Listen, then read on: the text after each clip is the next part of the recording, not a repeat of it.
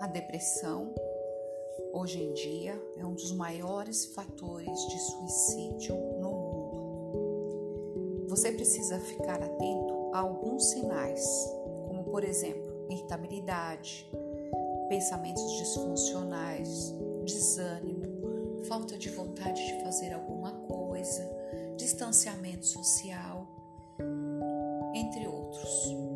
Procure ajuda de um psiquiatra ou psicólogo quando se sentir assim. Dessa maneira, você recupera sua autoestima e seu bem-estar. Fique atento